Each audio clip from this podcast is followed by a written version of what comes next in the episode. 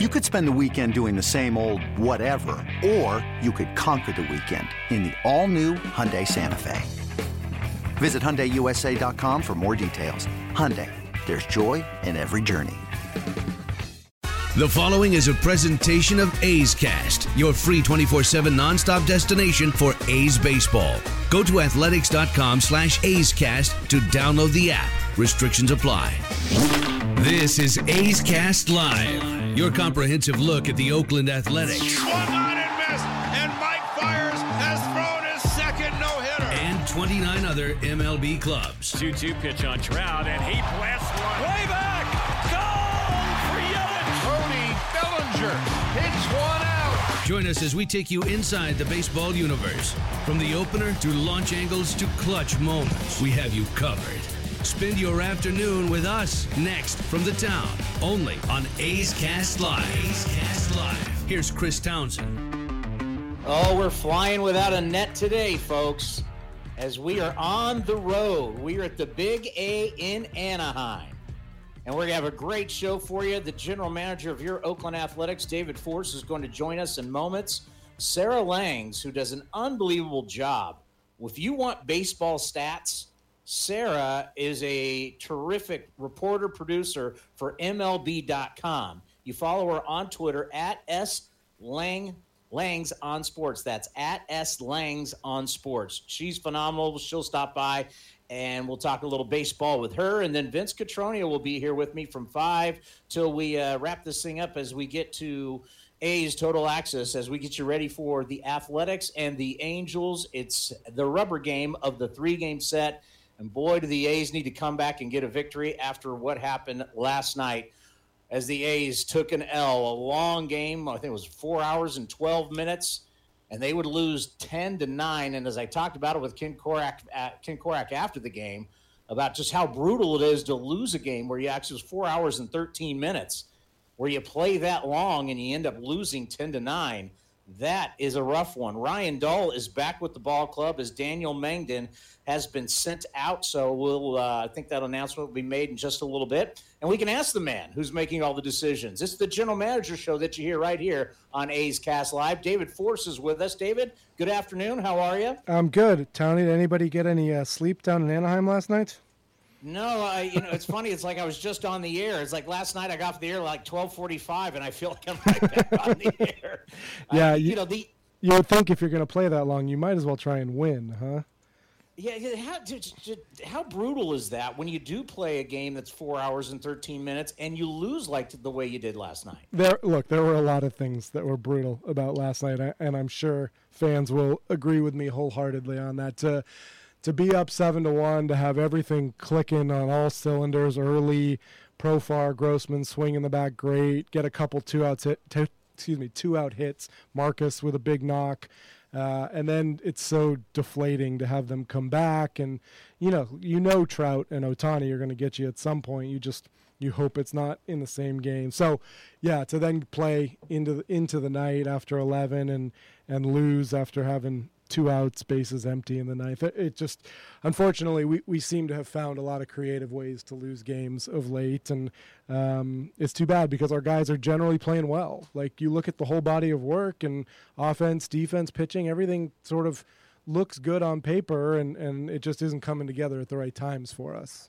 Yeah, the guys are playing hard, and I think for me, David, yesterday, what was really tough was Robbie Grossman played a phenomenal game yesterday. I mean, he had 4 hits, 2 of them were doubles. He had a monster catch in the 8th inning, and it's just the way he was positioned because obviously a runner at second base, you're playing in. He had so far to run, and then he got turned around, and that's when he got in trouble. But I said in the postgame yesterday, I'm not putting this on Robbie Grossman. You score 9 runs, I'm not blaming it on the left fielder. I totally agree. Totally agree with everything you just said. I thought Robbie had a great night. I think he swung the bat really well the last couple weeks. Been a big guy for us against right-handed pitching because we're not super left-handed, and we've struggled at times against righties. But Robbie swung the bat great. Like you said, that catch he made in the 8th inning was huge. That ball gets by him. We're not even playing in the bottom of the 9th. And then, you can't fault his positioning there. You've got a speedy runner on second. You've got Dustin Garneau at the plate, and look, we all know that the most likely way for Dustin Garneau to beat you is to bloop one in. Hit something, just gets over the shortstop or second baseman's head. The same way we had with Lucroy the night before. And so he's got to play shallow. The last thing you expect is Garneau to hit a ball that makes you go backwards. And, yeah, it was just unfortunate. And I was really happy for Lou Trivino the way he handled it, because, you know, immediately when that ball dropped, the cameras are on him, and a lot of pitchers would flip out at that point. And he obviously he was disappointed, but he didn't show up his left fielder, which I thought was very classy and very professional. No, I wouldn't have expected that from Lou or any of our guys, really. I mean, our guys do a good job. I think a lot of that comes from Bob setting the example that that we're all in this together. No one's showing anybody up, and it was too bad for Lou. I mean, the way he threw the ball, the three pitches he threw to Pujols in the eighth were about as good as he's looked in a while. He just went right through them. And then he gets two quick outs to start the ninth.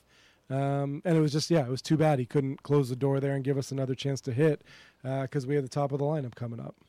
Yeah, it would have been really interesting to see if Robbie makes that catch, we go into extra innings.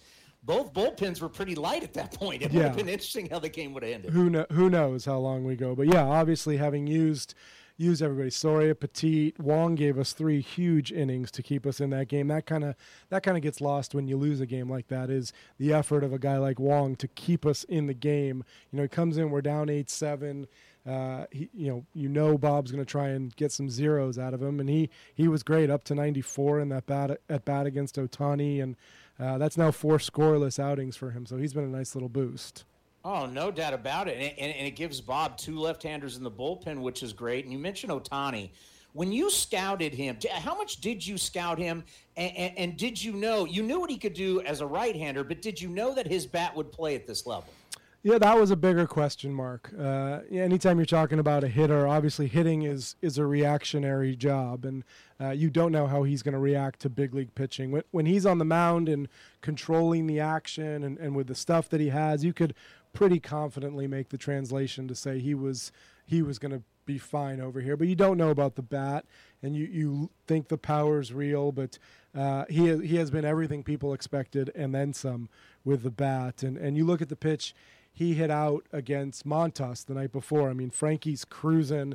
He's, you know, he doesn't have his best stuff, but he's got good velo. And that pitch he threw to Ohtani was on the inner third at 96. And for him to get inside of it, hit that ball to dead center field, I mean, he's pretty special. I mean, we know the other guy in that lineup, maybe the best player we've ever seen. But to have Ohtani behind him, that's a pretty special one too. Yeah, and the thing that really stands out too, for a big guy, how fast he is. I mean, this is, you know, I think back when I remember when I was reading all these scouting reports on him, and these scouts were like, we don't know if he'll be able to hit at this level. I want to catch up with those guys and go, what the heck were you watching? This guy can play. Yeah, and he can run. Like you said, he eats up ground going to first base. We saw that early on last year in the first or second series. Some of our infielders had to make some adjustments to the way he gets down the line. But, I'm not looking forward to a year from now when he's back to both pitching and hitting, because just dealing with him as a hitter right now is a handful. Do you think that will change once he comes back, and we know how good he is on the mound and what he's doing at the plate? Do you think this is going to change baseball for more two-way players? I think he's a unique talent. I think what he's able to do at his age and how physical he is, it is unique. That said, we've seen it, you know, in other organizations. Teams are trying to do it a little bit. In fact, you know, the Angels have Jared Walsh right now, who has pitched a little bit. Everyone knows Tampa's got Brandon McKay coming up through the minor leagues. They, you know, they're trying it. So I think there's an interest from a lot of clubs in doing it. And I think it goes along with sort of the trend in the game of trying new things. You know, 10 years ago, you wouldn't have shifted, you wouldn't have opened, you wouldn't have done a lot of things. But, you know, a two-way player can have a huge impact on a roster. I don't know why fans don't like the opener. I mean, they just don't like it. I got to hear about it in the post-game show, but the Rays used it again today. They've won 12 out of 17 games that they've used the opener. Why do you think fans don't like it, and why should they like it? I was thinking about you last night when LaStella hit the homer, because I know you hear it as much as any of us do. I don't know. I can't get into fans' heads, and it's fine. Look, if they're voicing their opinion, that means they're invested, and that's all we ask for, right? It's a change. It's a pretty blatant change. I mean, a lot of things we do on the field that are a little different can be subtle. This is one that is very obvious from the first pitch. It changes the dynamic of the roster, of the starting pitcher, of the lineup card. So I think it's a pretty obvious change we're making. Look, again last night, I feel like a little bit like a broken record, but Soria made one bad pitch, and then he punched out two guys, and he got through the inning, and he allowed Daniel to start the game against, six or seven in the batting order. So, yeah, I think I said the other day, what we need to do is do it more so that people are used to it, including our own guys. And, I think we will. We're going to keep trying it. I know we've got a number of games in a row coming up in Texas and Tampa. And if there's anywhere it should feel like doing it is natural, it's going to be in Tampa next week, right? Well, I try and tell fans, whether you like it or not, the numbers show it works, because you see the numbers of a starter from the first time he goes through the lineup to the second time to the third time is so dramatically different. You guys have the data. Yeah, and someone said to me the other day, well, why are you doing it with Mengden and not with Fiers or some of these other guys? Their numbers kind of look the same. And I was like, look, if we had unlimited pitching, maybe we would do it more often, but based on the composition of the roster, I think you have to pick your spots. Daniel had struggled his first three outings up here in the first inning. Seemed like the right guy to do it with. But look, the relievers clearly one time against a hitter are usually better matchups. The starters have the ability to stretch out, go 5 or 6 innings. That's what makes them starters. But anytime you let a guy just go in there knowing he's got one inning, knowing he can blow out his stuff, a lot of times you're going to get better matchups. It looks like he added another really good athlete to the franchise with your first-round pick out of Clemson, Logan Davidson. Were you shocked he was there at number 29? We were surprised. Yeah, I think it sort of became clear over the last 24 to 48 hours that was a possibility, but we had spent almost the entire spring assuming Logan was going to be gone. And in fact, I didn't go see him myself because Eric had said a couple times, don't worry about it. We've got a lot of looks, but it's really unlikely he's going to be there. So we started to get excited on about Saturday, looking at some of the mock drafts, listening to some of the gossip going around, thinking this guy might actually be there. And look, we had said all spring, picking at 29, you don't know what you're going to get. You don't know what's going to be available. But to get a 6'4" switch hitting shortstop, kid with bloodlines, his dad played in the big leagues, with real power from both sides, it was exciting that we were able to add him to the organization.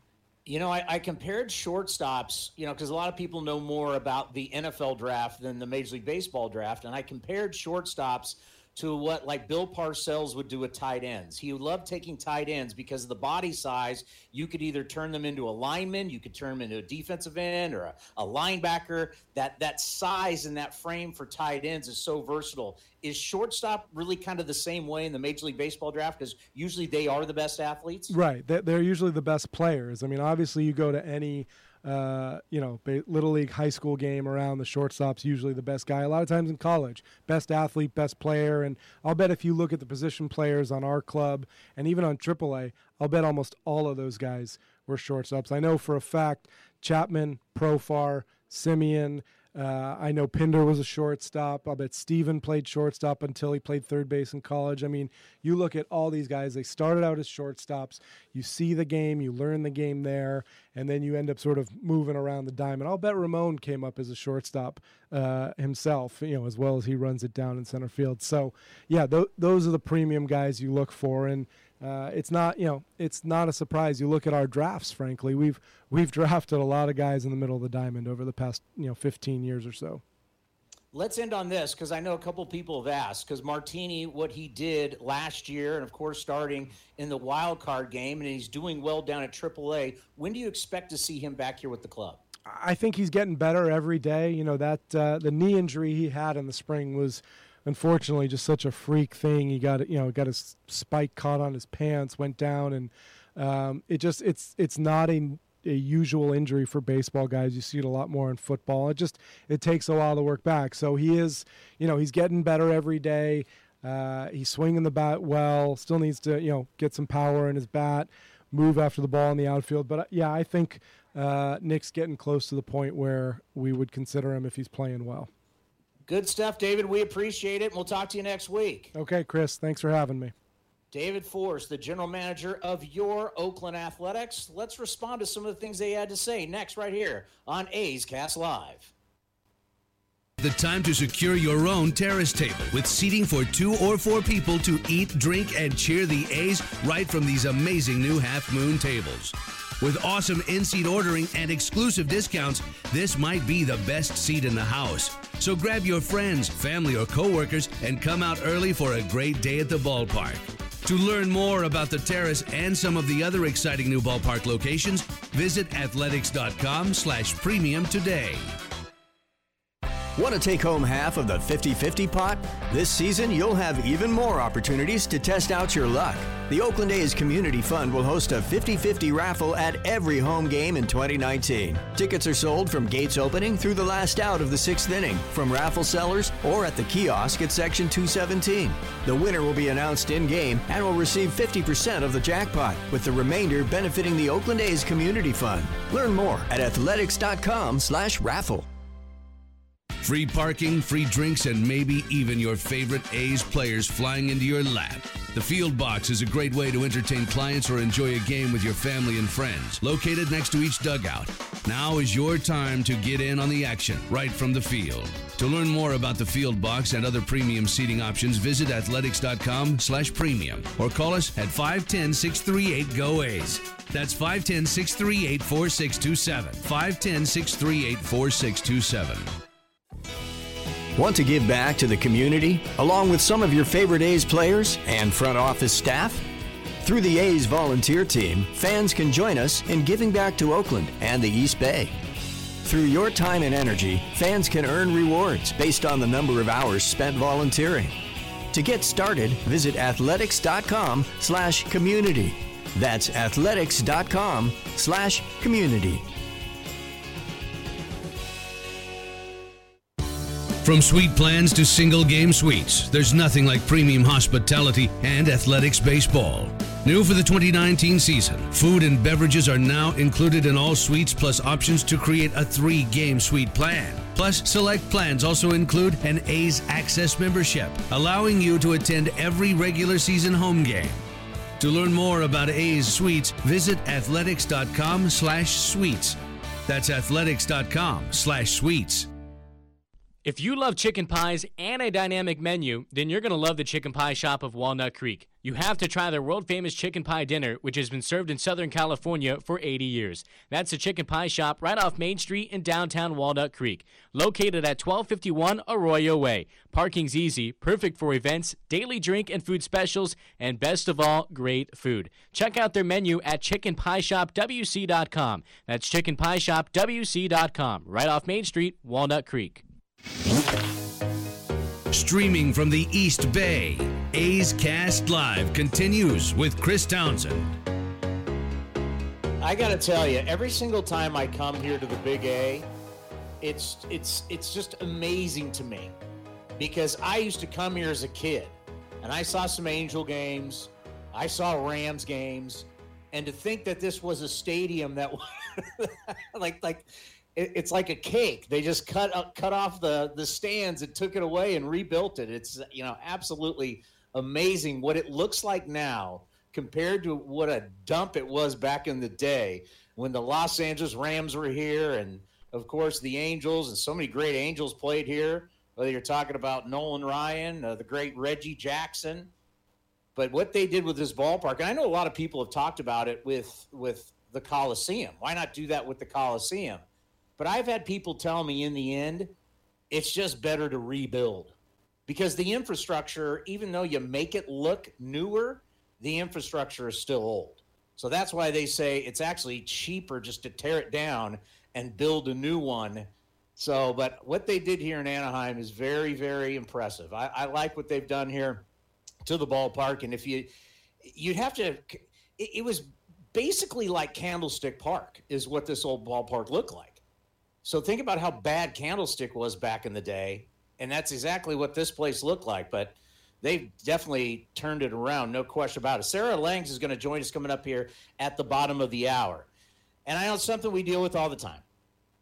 And I think David said it best, that maybe for you to get used to it, they need to do it more. And I know a lot of people in baseball don't like it, but if you do it right, the opener does work. It just the stats are there. The data is there. And the Rays used it again today. And their opener went 2 innings. Think how big that is. If you can have somebody come out and get you through the first 2 innings. Now, as I said last night, and I'll say it how you judge the opener, and I'll say it today, there's one of two things. Does the opener come out and not give up a run? And even David said, even if he makes like one mistake, but then the guy behind him has to come in and he's got to do his job. And that's where the opener was a double failure yesterday, as Soria gave up a run and then Mengden came in and gave up 6 runs. So you could survive with Soria giving up the 1 run, but Mengden going 2, 2 1/3 and giving up 6, that's where the opener failed. And that's where Tampa has been so good. Because Tampa's opener comes in, and Stanek came into today. How about this? He has started 16 times going into today. Remember, he pitched 2 innings today of scoreless baseball. He came into today with a 1.73 ERA when he's the opener, and he pitched 2 more innings of scoreless baseball. So he's got under a 2 ERA. It does make sense, whether you're not used to it, and God knows in baseball, God knows people don't like change. For some reason, this is a sport that people have a really hard time with change. But change is good. Change to the game has been good. We used to not have the American League play the National League. And there's still people today, they'll tell you that they don't like interleague play. And I look at that and I go, are you crazy? Can you imagine? The other sports, you can't even fathom it. Can you imagine that the Eastern Conference never plays the Western Conference in basketball? Can you imagine if Larry Bird and the Celtics never came west? You can't imagine. Michael Jordan and the Chicago Bulls never came to play the Warriors? Can you fathom that? No. How about football? How about the NFC never playing the AFC? Can you imagine you're an NFC team and you never get to see Tom Brady? If you're an AFC team, you never got to see Barry Sanders? That's ludicrous. You couldn't even fathom that. People still want that in baseball. It's crazy to me. I can tell you now, as someone, I grew up in Southern California. I grew up about... without traffic, about an hour and 20 minutes from here in San Diego. That was one of the great things for me coming to the Bay Area. I wanted to go to A's games because I never got to see the American League growing up. My first A's game in 1991. Well, the first A's game I ever saw was actually here at the Big A. But my first ever A's game at the Coliseum was against the New York Yankees. I had never seen the Yankees. How would I have seen the Yankees before? I would have to drive up here to Anaheim. I had never seen the Yankees. Now, the Yankees stunk back then, but the fact of just seeing that uniform and knowing what the Yankees represented, and the A's, of course, kicked the crap out of them because the A's were the best team in baseball, but to see the A's play the Yankees was a huge baseball experience for me as a kid. Well, not as a kid, as a young college student at San Jose State. And then that's why I loved going to A's games, because not only seeing the A's, and they were the best team in baseball, but I got to see all these teams that I'd never seen before. The only American League team, the only three American League teams I saw before, because I came up here to some Angels games.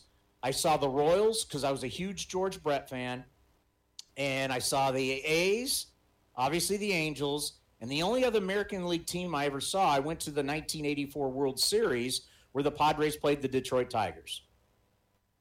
That's hard for Bay Area people to imagine, that you don't get to see everybody. Because in the Bay Area, with two baseball teams, two football teams, you get to see everybody. But there's a lot of towns that only have one. There's only four places that have two teams.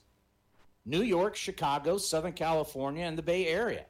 We are very fortunate that we have always been able, since 1968, to see all the great players come through town. But yeah, change in baseball, it's happening. It's going to continue to evolve. And everybody, you just got to understand, there's these moves are being made, whether you like it or not. They're being made because the data says they need to be made.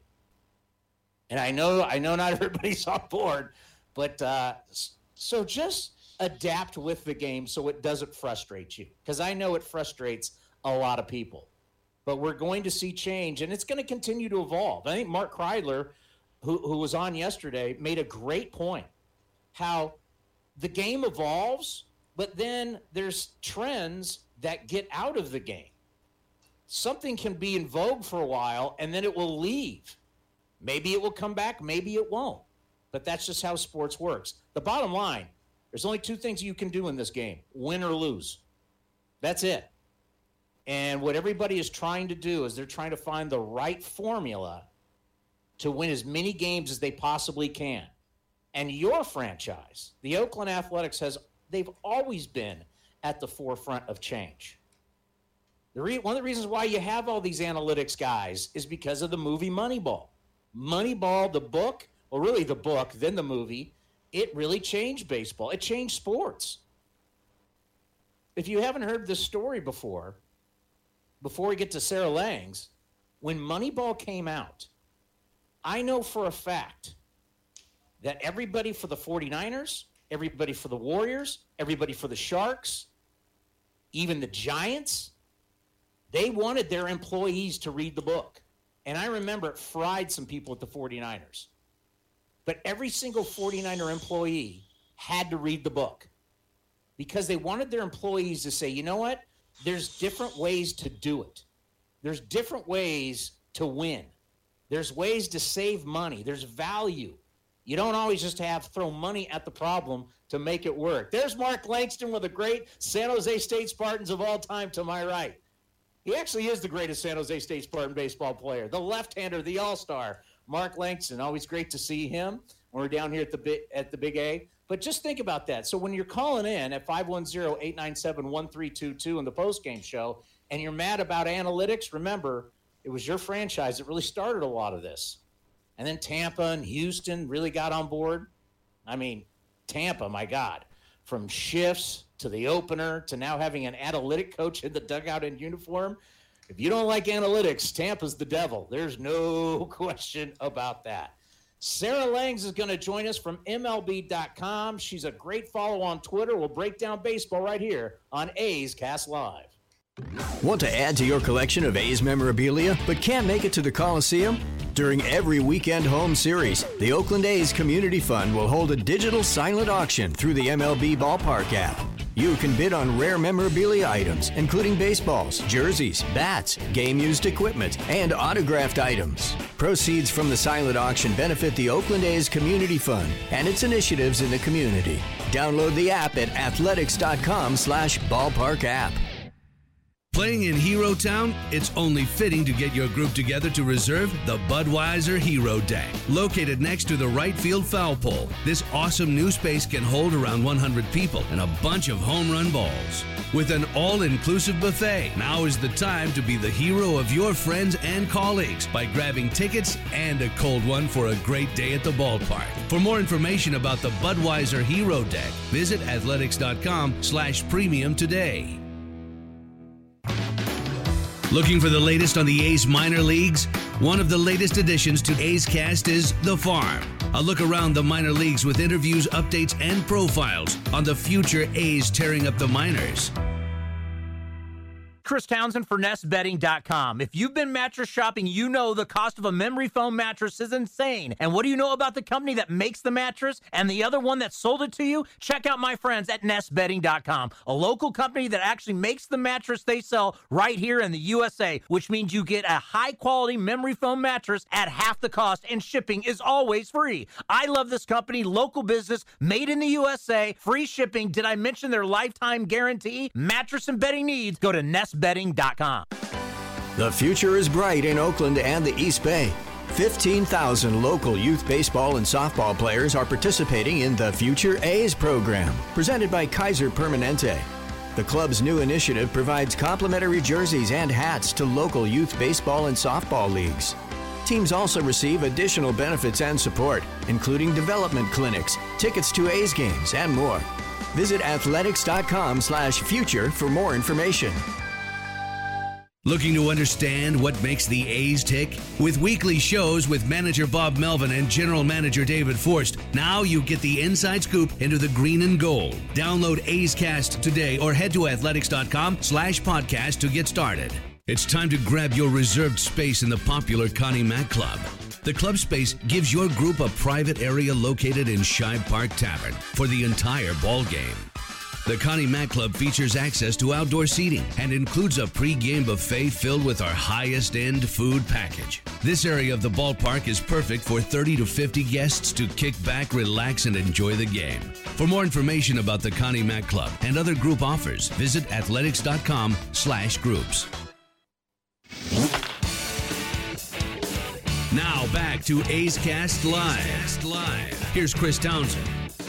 You know what, now that I think about it, I remember when they kept saying, Nolan Ryan's going to retire. I came here to watch a Texas Ranger game when Nolan Ryan hit Dante Bichette in the head, and he was gone. I'll never forget that. So the Rangers, that's another game that I saw here at the Big A. Ken Korach used to call games here back when it was enclosed. Man, it is a big difference. So we got the Angels and the Athletics coming up here in just a little bit. You need to follow my next guest on Twitter. She is phenomenal. From MLB.com, Sarah Langs joins us here. Sarah, thank you so much for stopping by. We truly appreciate it. Thanks so much for having me, Chris. This is great. Oh, yeah. You know, it's really interesting what we have going here with the A's. We're the only team in Major League Baseball that has a 24/7 streaming station on the TuneIn app, and we're the only team allowed to do it right now. So we're the guinea pig, and, of course, we're the only team that has a live show before we get to our pregame show, which talks all of baseball. So really what we're doing is the future. So you just wait, Sarah. Every team is going to be doing this probably by next year. Well, I love it. Let's make a great impression and convince them that everyone should be doing it. I love it. So you have unbelievable stats, and that's why people should follow you at S Langs on sports. How do you accumulate all these different great stats? Thank you so much, first of all. I really appreciate it. Sometimes I feel like, I said this to someone the other day, but sometimes I feel like I'm just throwing numbers into the void, and like I'm so surprised when someone likes a tweet or is actually interested in something. But it all really just comes from the things that interest me. You know, I obviously watch a ton of baseball for my job, and I did in my previous job, and I mean, since I was a little kid. And there are just so many tools out there, and so many of them are, you know, just free and available. Like Baseball Savant obviously is a huge one, and when I see something or it seems like a pattern, I have to know the answer. I can't tell you how many times, especially, I've been in the ballpark as a fan, sitting in the stands with my phone, and something happens, and I just have to look it up on my phone. Like, I can't wait till I get home and get to my laptop. I need to know right now. So, you know, that's where it all comes from, really. And you're a big Mets fan, right? Yeah, I grew up a Mets fan. I did. One of my good examples of looking something up on my phone, actually, was on May 2nd, Noah Syndergaard had that shutout he threw against the Reds, where he also hit a solo home run, and that was the only run of the game. And around the seventh inning, I started getting really curious, you know, like, is he really going to do this? What's it going to be? And I wasn't in the press box that day. I was actually sitting in the stands, and I started doing on Baseball Reference. I'd compare about 3 different lists because you can't search a pitcher hitting and pitching in the same game finder. You have to do 2 things. That sounds more complicated than it is, but I needed to look up 3 things at once, and I was going back and forth and writing little notes in my notes app, and I figured it out before he completed it, and he did complete it, so it was worth the time. You are the best. You are the best. So Matt Chapman, you've been looking up Matt Chapman, and Matt Chapman, we get to see him every day, and there's no question in my mind he's one of the best players in the game. Well, offensively, defensively, he's a real special kid, but you're seeing a big power surge from him. Yeah, you know, I think you're so lucky, obviously, that you get to see him every day, and I always stay up for the West Coast games, but I think it's so great you get to see him in person every day. And I think that his offense is really being underlooked, especially this season. He has the second highest hard hit rate, of any third baseman this year. Anthony Rendon, obviously, if you check out the StatCast leaderboards on Baseball Savant's website, he's crushing the ball. But Matt Chapman has a 49% hard hit rate, which is second among third basemen. And you think about what he's doing for that position and all of the defense that we already know and basically just take for granted with him these days. It's not just that he's crushing the ball, though. It's everything. So he's got 16 home runs in 61 games. His career high was 24 last year. So, you know, barring something catastrophic, he's definitely going to crush that. And his expected stats are up, which is really interesting to me and means a lot. So we have expected slugging percentage and expected batting average, which are basically based on quality of contact. And then the expected batting average will also factor in strikeouts. His expected slugging percentage right now is .530. It was .433 last year when he had a pretty good offensive season. So that just shows you how much he's improved. And his expected batting average is up a bunch too. And strikeout rate is down. So it just feels like he's doing everything. He's making really good contact, really solid contact that's helping the team and really helping us stats. So I'm down here in Anaheim right now as the A's are finishing up a three-game set with the Angels, and I just think about the athletes that are in this game. I mean, we saw Matt Chapman score last night on a wild pitch where he's diving it head first. He's a terrific athlete. Mike Trout is arguably the best guy we've ever seen. Shohei Ohtani at 6'4", how fast he is. And we're seeing just one of the most unique players we've ever seen in the history of the game. You know, I know there were people saying, oh, you know, baseball's losing people to the NFL and they're losing athletes. There's so many great athletes in this game. And I'm thinking of the guys here tonight. We have some superb athletes playing. For sure. And with Ohtani, it's his speed, but it's also his hard hit rate. You know, he and Mike Trout are the two guys on that team who just absolutely crushed the ball. When you talk about home runs with a 110-plus mile-an-hour exit velocity and anything kind of like that hard hit rate, obviously Ohtani missed some time, but if you just look at kind of the counting stats, and I think baseball has some of the absolute best athletes. I do think ultimately I go to hockey, but that's like an entirely different conversation, and those aren't the same guys. I don't think anyone's missing anybody. I just don't understand how you skate around for that long, even though their shifts are 2 minutes. But my favorite thing when we talk about athletes in baseball, and you guys, obviously, Dallas Braden is there with you guys a lot, I'm sure, doing those CSN California broadcasts, and he always screams athlete, you know, when a pitcher hits a home run or something, and that's one of my absolute favorite things in baseball. It's one of these weird things where, as someone who's so involved in these statistics, I know that there should be a DH in both leagues, and obviously you guys see that every day with an American League team, but I get it. But there's just nothing better for me than sitting in the stands or sitting in the press box and seeing a pitcher hit a home run. And yesterday, you know, another Bay Area player, yesterday I was at Citi Field, and Madison Bumgarner was hitting these second deck batting practice home runs at the end of VP. Like, everybody's done, and he's just there hogging the cage until they're done with it. And he hit like 6 home runs, and like 3 of them went to the second deck. And you just can't tell me that there aren't great athletes in baseball, because he was doing that the day after having a pretty good start too. Yeah, it always kind of drives me nuts. I'm an ex-pitcher, a college pitcher, but of course, I whenever people say pitchers aren't athletes, I'm like, are you kidding me? Pitchers, big league pitchers, were the best players in high school. They usually played shortstop. They you know, so it's like Mark Langston, who's here, he went to San Jose State just like I did. Mark Langston was like the top soccer player in all of the Bay Area when he was a kid, and wow, one of the best pitchers. So it's always like, stop it when you say pitchers aren't athletes. And the other guy that's with the Giants that's very impressive is the Shark, Jeff Samardzija. You watch him take BP. Obviously, he could have played in the NFL as a great wide receiver out of Notre Dame. Did you get to see him take BP? Because he launches them too. He didn't, but you know who did was Drew Pomerantz, and that kind of surprised me. But he made some good contact. I don't know if he hit any out, but no, Samardzija wasn't hitting yesterday, unfortunately. So I'll have to wait for another Giants series to see that. So yesterday we had dual openers here at the Big A. And, of course, Tampa used one again today, and it worked again. My audience, for some reason, hates the opener. What's your thought on the opener?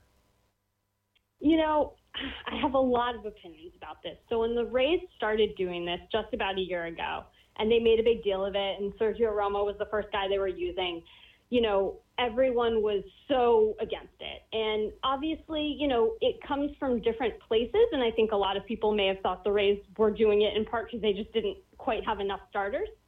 But ultimately, I just don't think it's worth getting so up in arms about, because the truth is that if you're winning the game, I don't see why it matters. You know, you can't really execute it correctly unless you have a really good bullpen.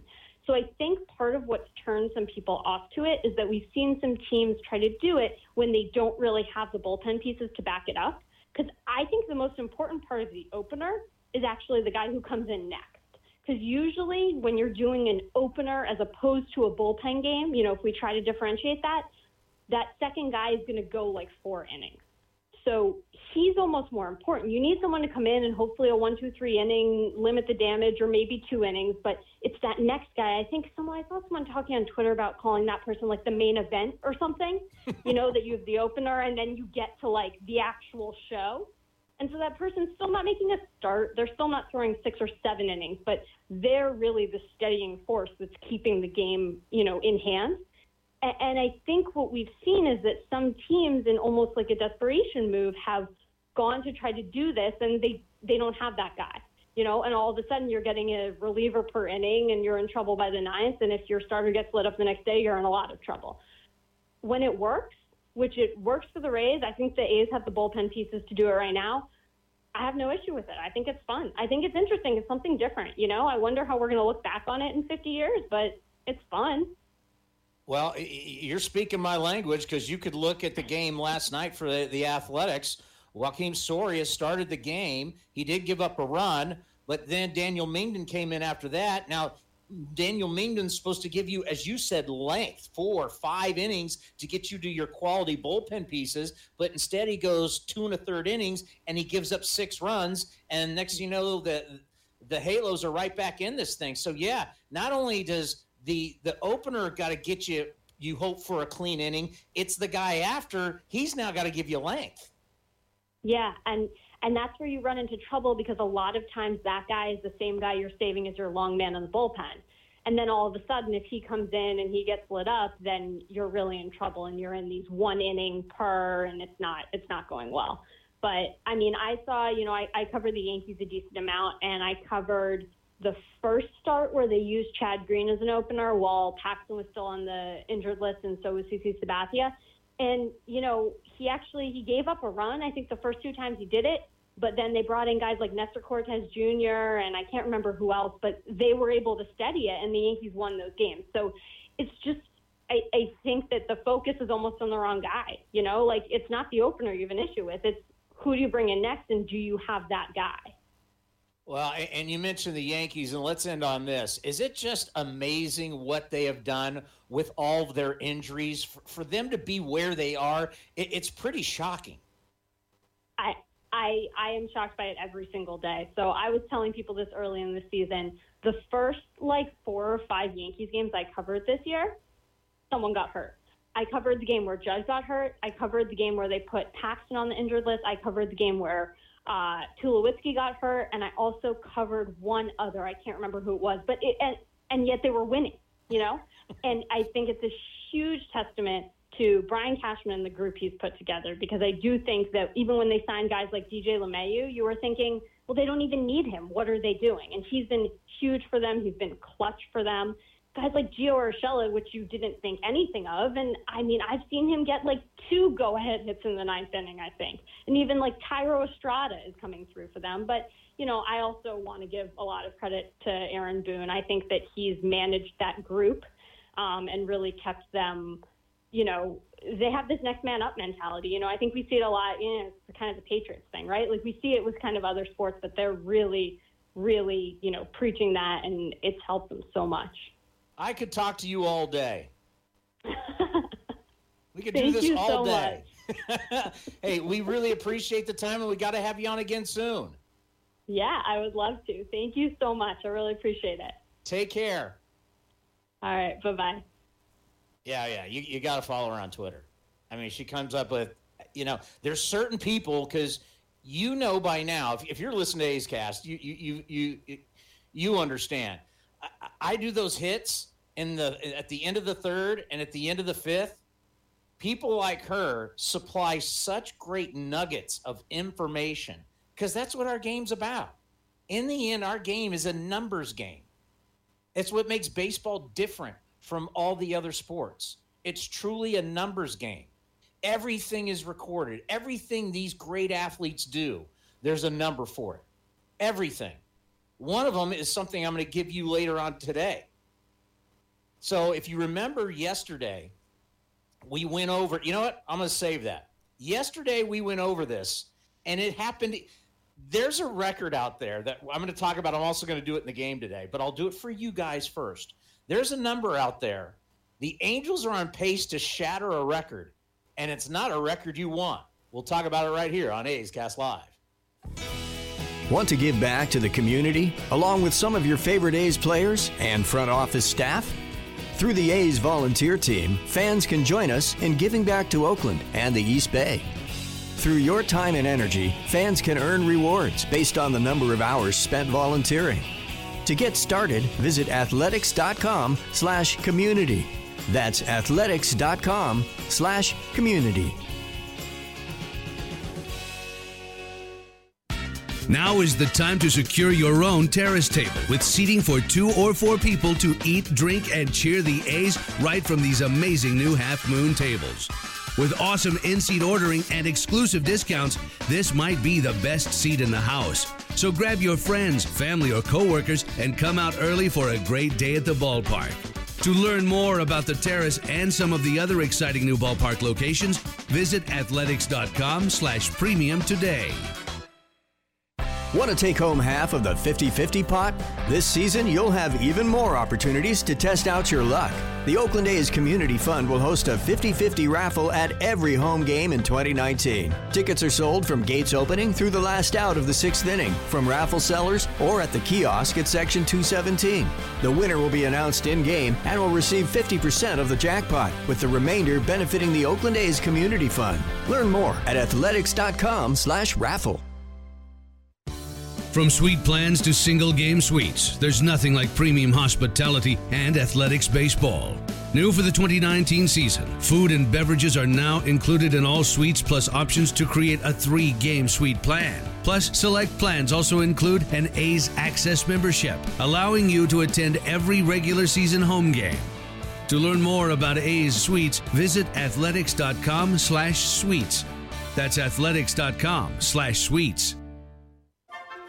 If you're a baseball fan and a parent, you've probably had to explain to your kid that a 2-2 count isn't something a ballerina wears. As a parent or even a sibling, you may have also had to explain that a makeup game doesn't involve lipstick or mascara. But as a parent and an A's fan, we do hope you know about our new A's Stomping Ground. This awesome space is open and waiting for you. From awesome new games for kids to interactive activities, the A's Stomping Ground is right for you and your family.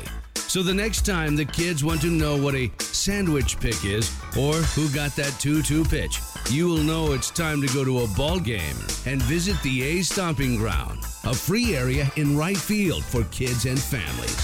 Visit athletics.com/stompingground to learn today. That's athletics.com/stompingground.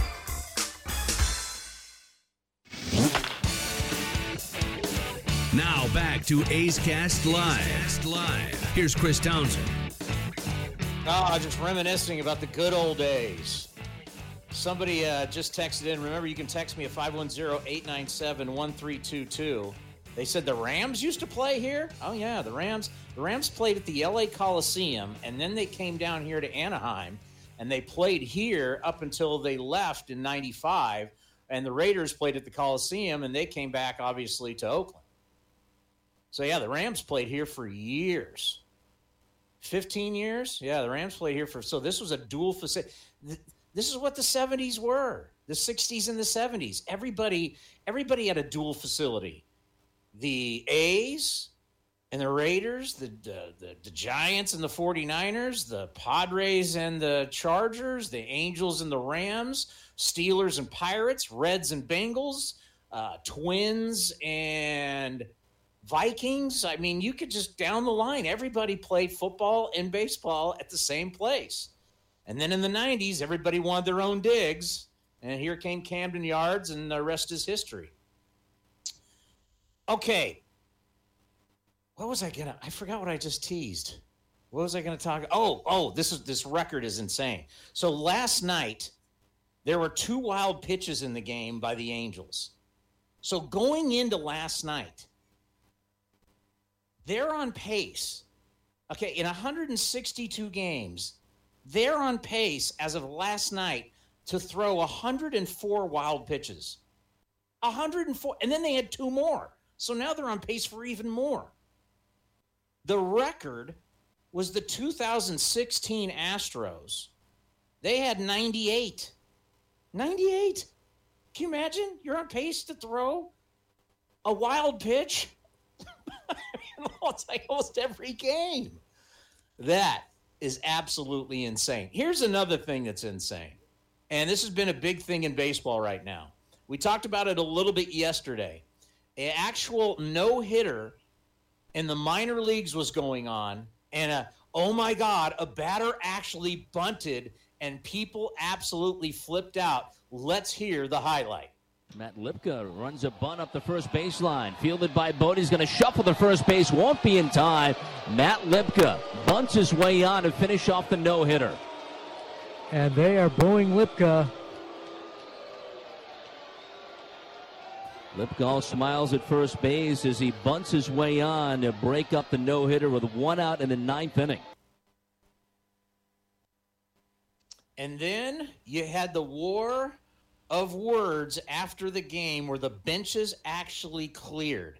This was not your standard no-hitter. This wasn't one pitcher. This was a four-pitcher no-hit deal. And a lot of different people have been weighing in on how they feel about it.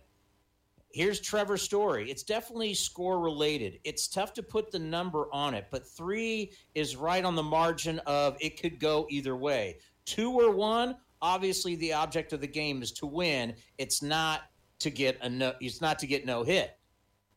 The way I feel about it, if you have a game where a guy is throwing a no-hitter, first of all, the combined no-hitter means nothing to me. Like, what do you really get credit for? You don't get credit for a no-hitter. That's not going on your resume. I was part of a five-pitch. No. No-hitter is one guy. Perfect game is one guy.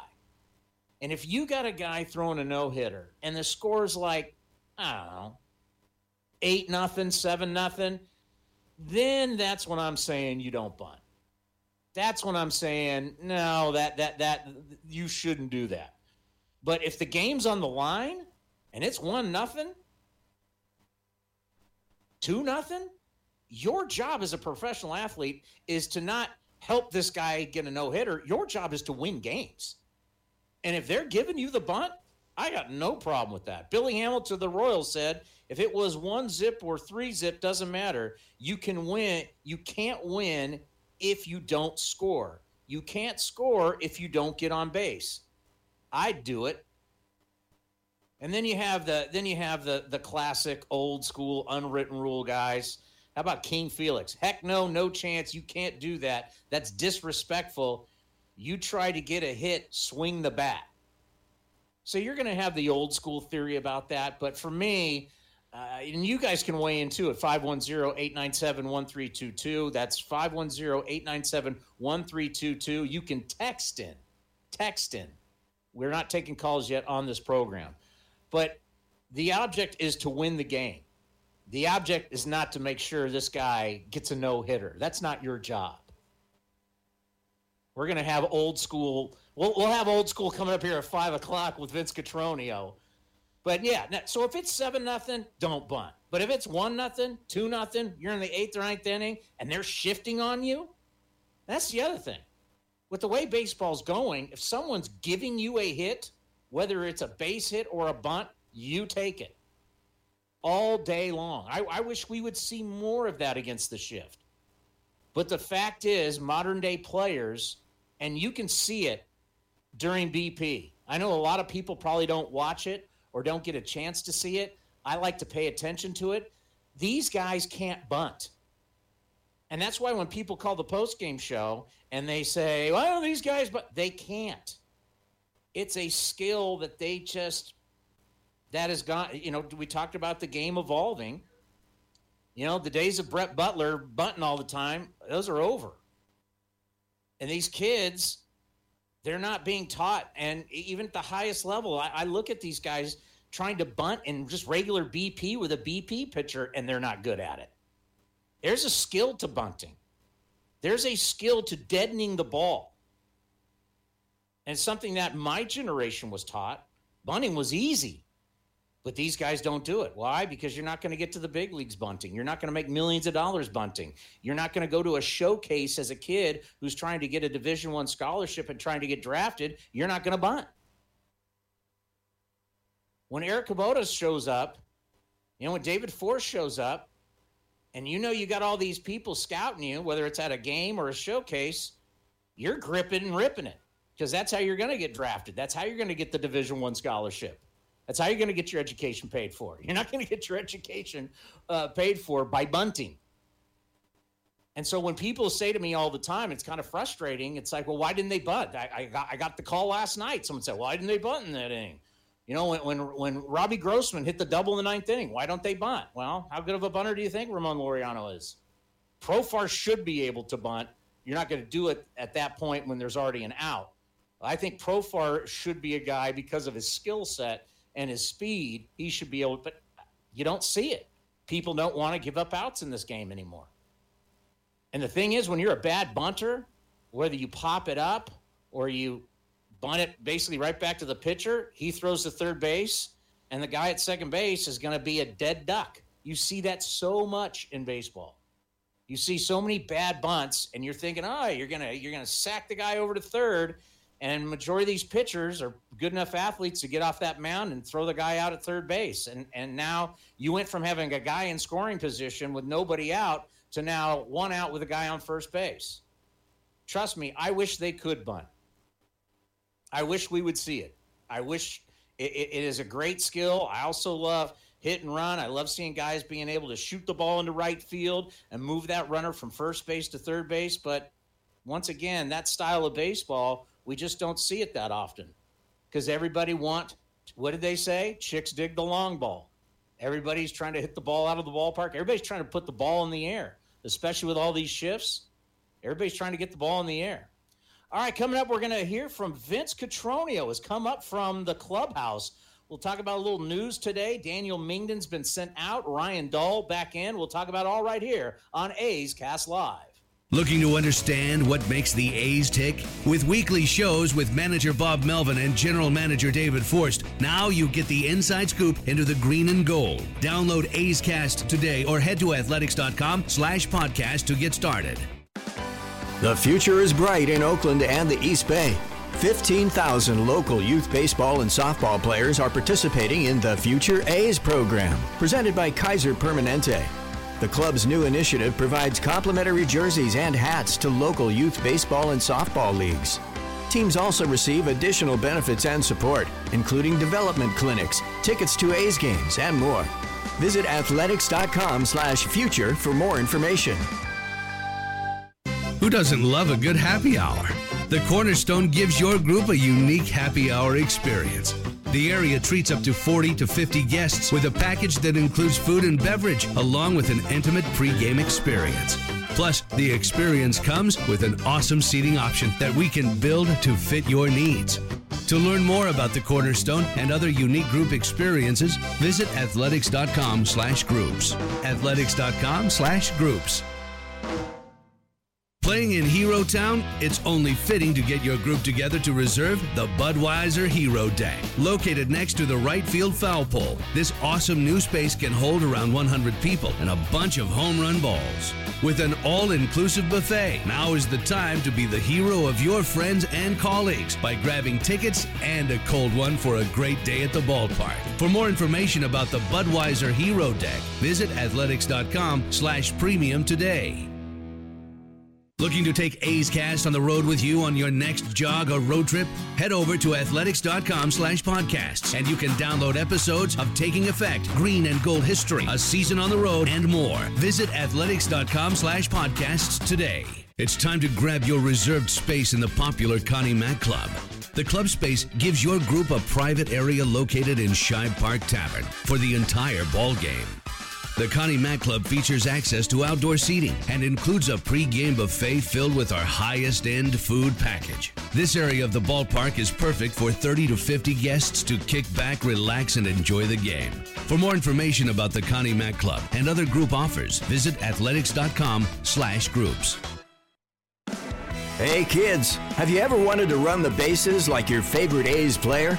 Well, here's your chance. Children ages 14 and under can come onto the field following most Sunday home games and race around the bases with A's mascot Stomper there to cheer them on. Make sure to pack your running shoes so you can show off your speed. Race Around the Bases is brought to you by the Oakland A's Community Fund.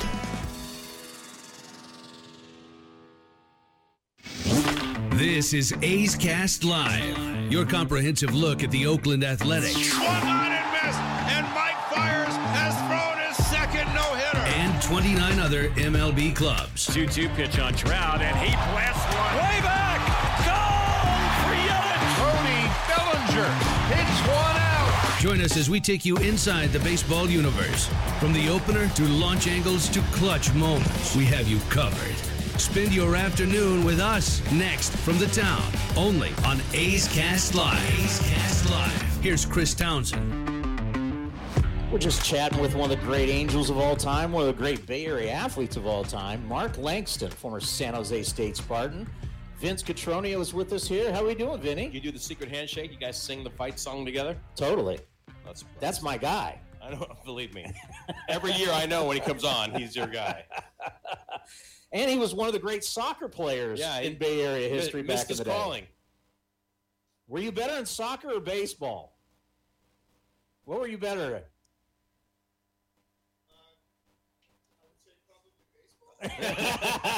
Made more money at it, that's for sure. Mark Langston, he's the best. All right, so Vinny, how are you? This is cool. I'm kind of casual with you, kind of laying back. Thought you'd bring me like a little fruit plate or something. I didn't get anything from you.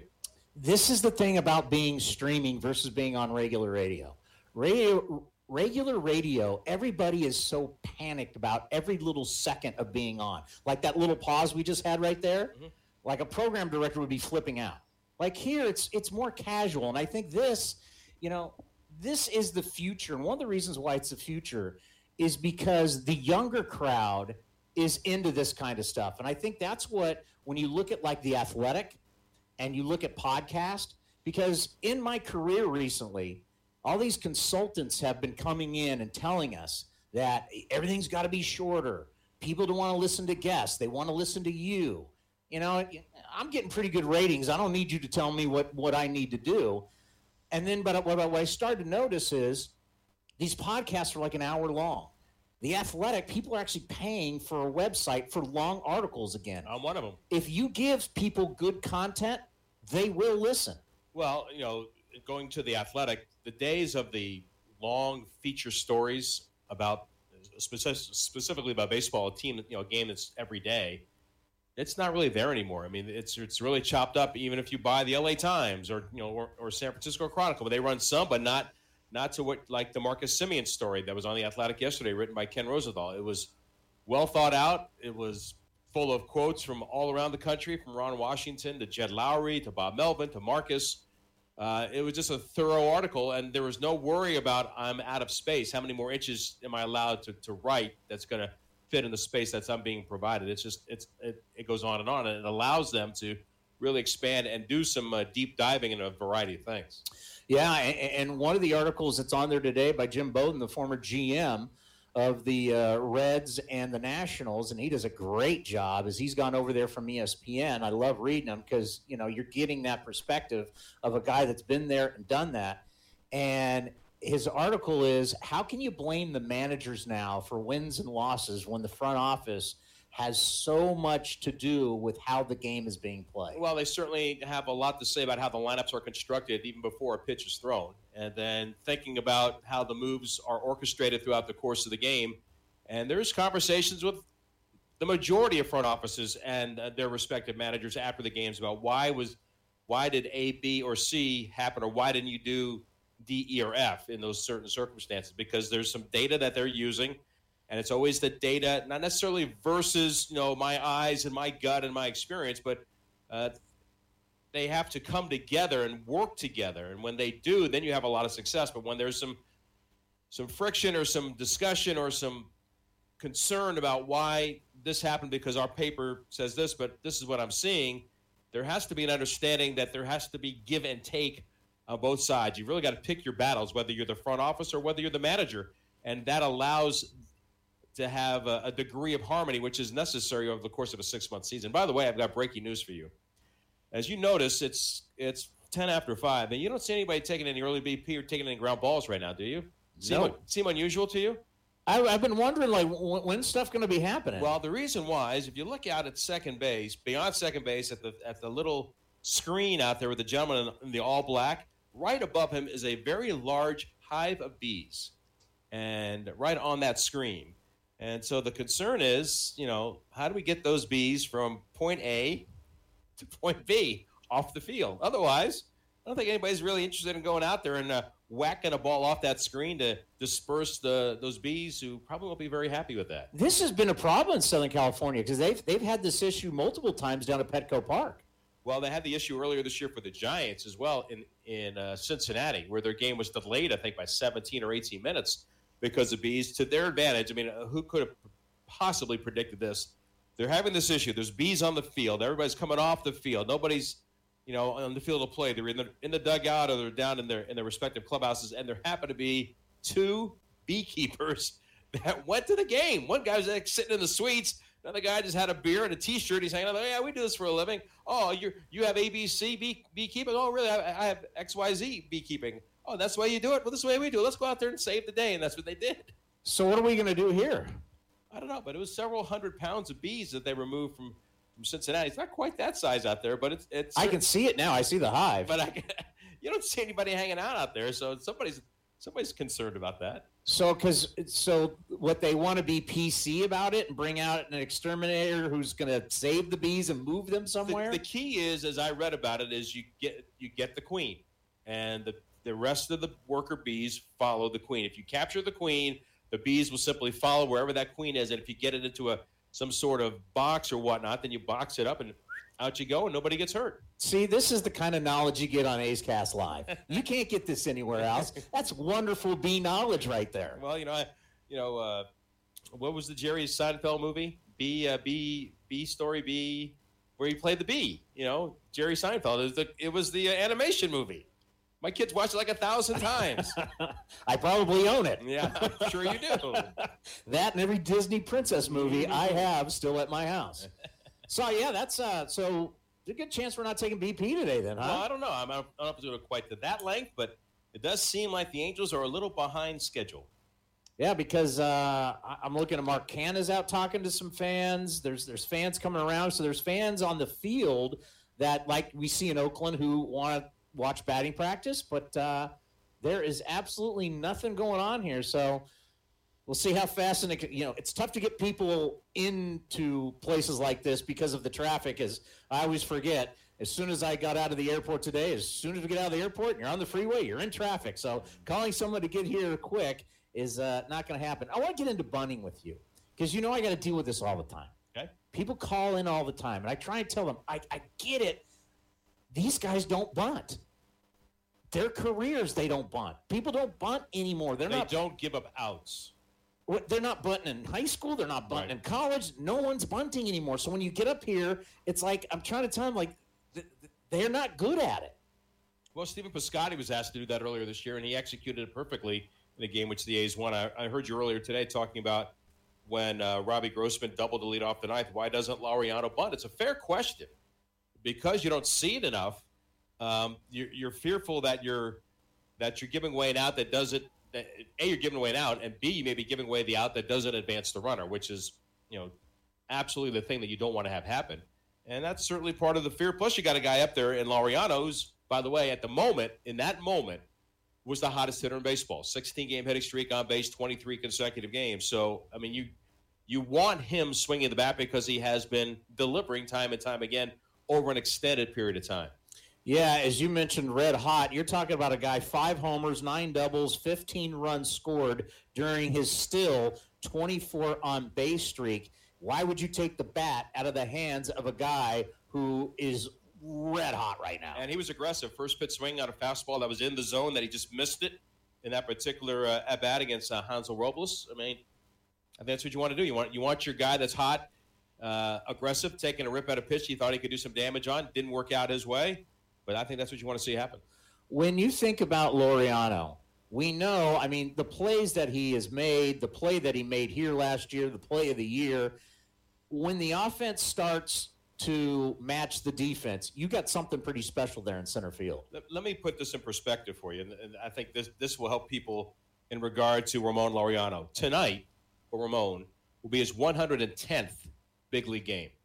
Not even a full season yet. You really don't know what you have at Ramon Laureano. He came up in August last year, started the season with the A's, struggled a bit in spring training, struggled at the beginning, began to shorten and shrink the strike zone, began to lay off the sliders, and we know we're seeing more and more success. My point is that there's a lot to like about Ramon Laureano, and don't even begin to think that you know all you think you will know about Ramon's game because he hasn't even played a full season yet. There's a lot of baseball left to get an idea on what kind of a player Ramon can be. I mean, there are times in center field, as talented and as exciting as he is, he takes a route that's not accurate. You know, it's a bit inconsistent, and he needs to continue to work on that. Sometimes he doesn't take the right, you know, drop step. Sometimes he misreads the ball. He had a tough time at Fenway Park this year against the Red Sox. And again, it's still part of the process. Offensively, it's still part of the process. He got off to a hot start last year.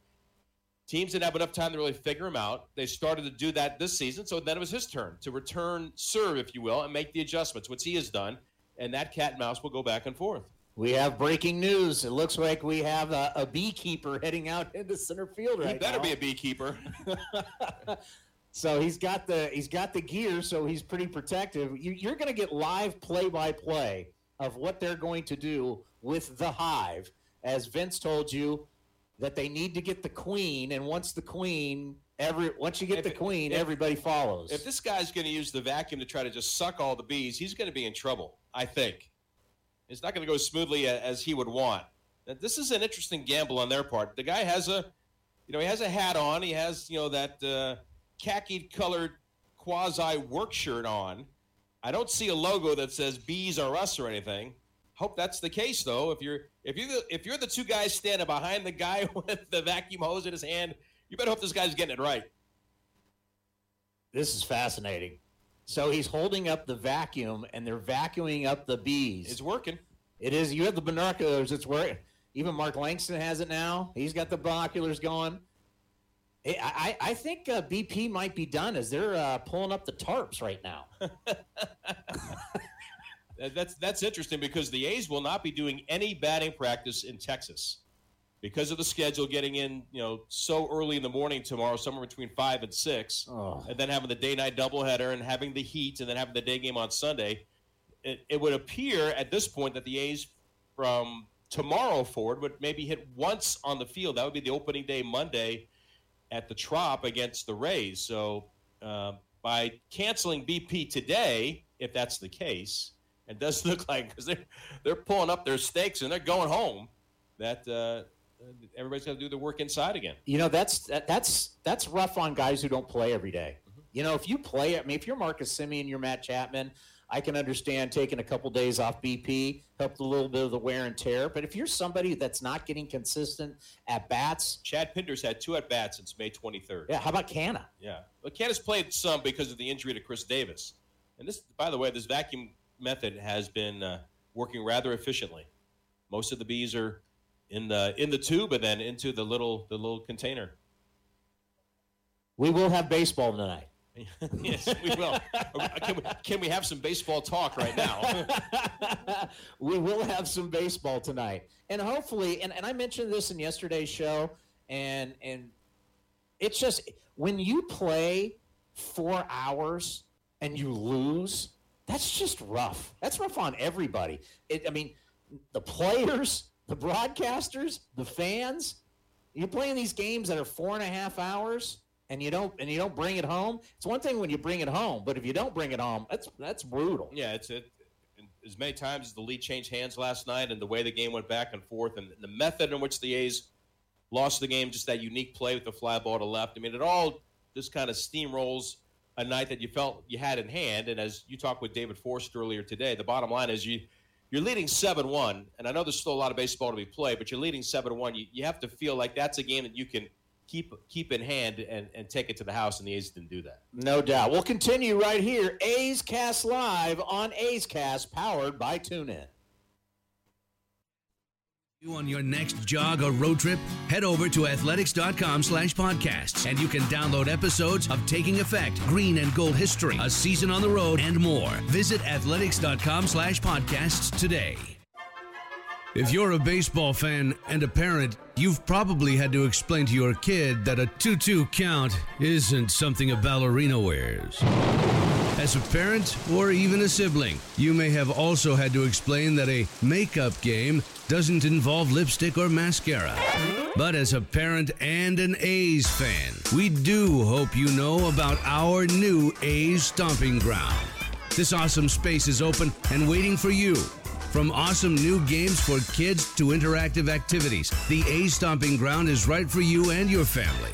So the next time the kids want to know what a sandwich pick is or who got that 2-2 pitch, you will know it's time to go to a ball game and visit the A's Stomping Ground, a free area in right field for kids and families. Visit athletics.com/stompingground to learn today. That's athletics.com/stompingground. Chris Townsend for NestBetting.com. If you've been mattress shopping, you know the cost of a memory foam mattress is insane. And what do you know about the company that makes the mattress and the other one that sold it to you? Check out my friends at NestBetting.com, a local company that actually makes the mattress they sell right here in the USA, which means you get a high-quality memory foam mattress at half the cost, and shipping is always free. I love this company, local business, made in the USA, free shipping. Did I mention their lifetime guarantee? Mattress and bedding needs, go to NestBetting.com. Now is the time to secure your own terrace table with seating for 2 or 4 people to eat, drink, and cheer the A's right from these amazing new Half Moon tables. With awesome in-seat ordering and exclusive discounts, this might be the best seat in the house. So grab your friends, family, or coworkers and come out early for a great day at the ballpark. To learn more about the terrace and some of the other exciting new ballpark locations, visit athletics.com/premium today. Hey kids, have you ever wanted to run the bases like your favorite A's player? Well, here's your chance. Children ages 14 and under can come onto the field following most Sunday home games and race around the bases with A's mascot Stomper there to cheer them on. Make sure to pack your running shoes so you can show off your speed. Race Around the Bases is brought to you by the Oakland A's Community Fund.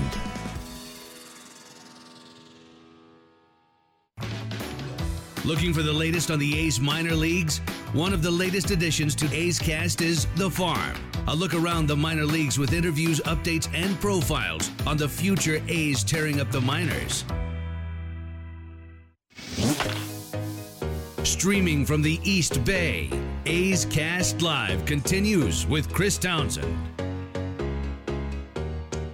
It is A's Cast Live, and we're live from Anaheim. It's our first roadie, Vince Cotroneo, on A's Cast Live, and it's actually working out. Townie on the road. You never know. We'll be doing this from Tampa once the ball club gets to Tampa. We'll be doing it from Texas tomorrow.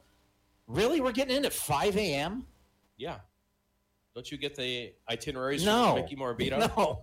I just get told to show up. Well, I actually researched it because, Mickey and I sit together a lot at home games. And Mickey told me the story. It was down at spring training. I think it might have been last year. It's like Tony La Russa, Artie Moreno, and a couple other big wigs. And he had to deliver something at spring training for one of them. And he actually, he goes to Artie, he goes, Artie, you're not only hurting us, you're hurting your own team. Sure.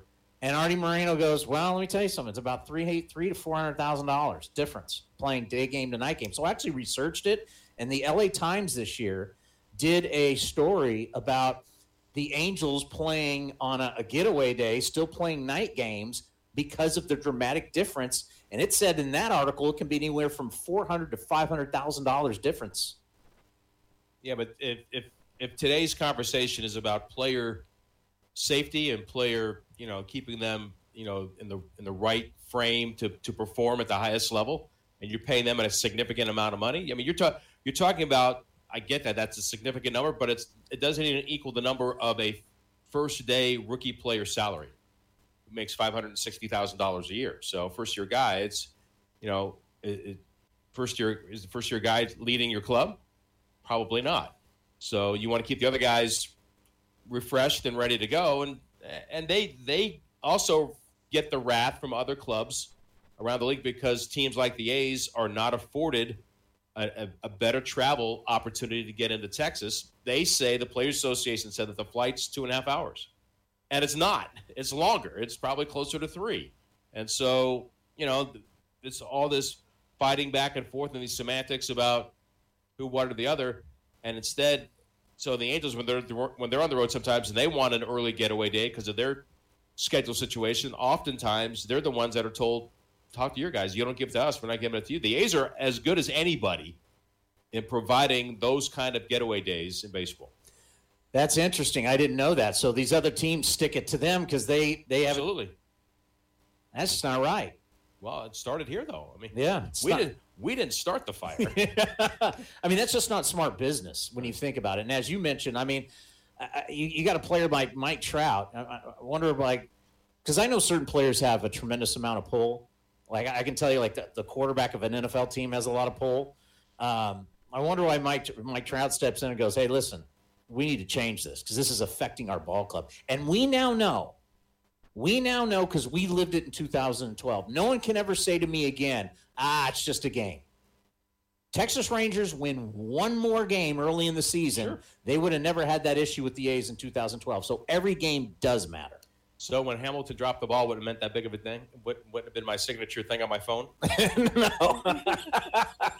Is that the signature moment for you? It's not on my phone, and it's not the signature moment. I tell you what, it was a great post-game show after that game, but that was truly amazing. So, when I was talking with Sarah Langs earlier, and I mentioned this, and just looking at this game today, because a lot of people have talked about, baseball's missing great athletes. And I think people, they have no idea what they're talking about.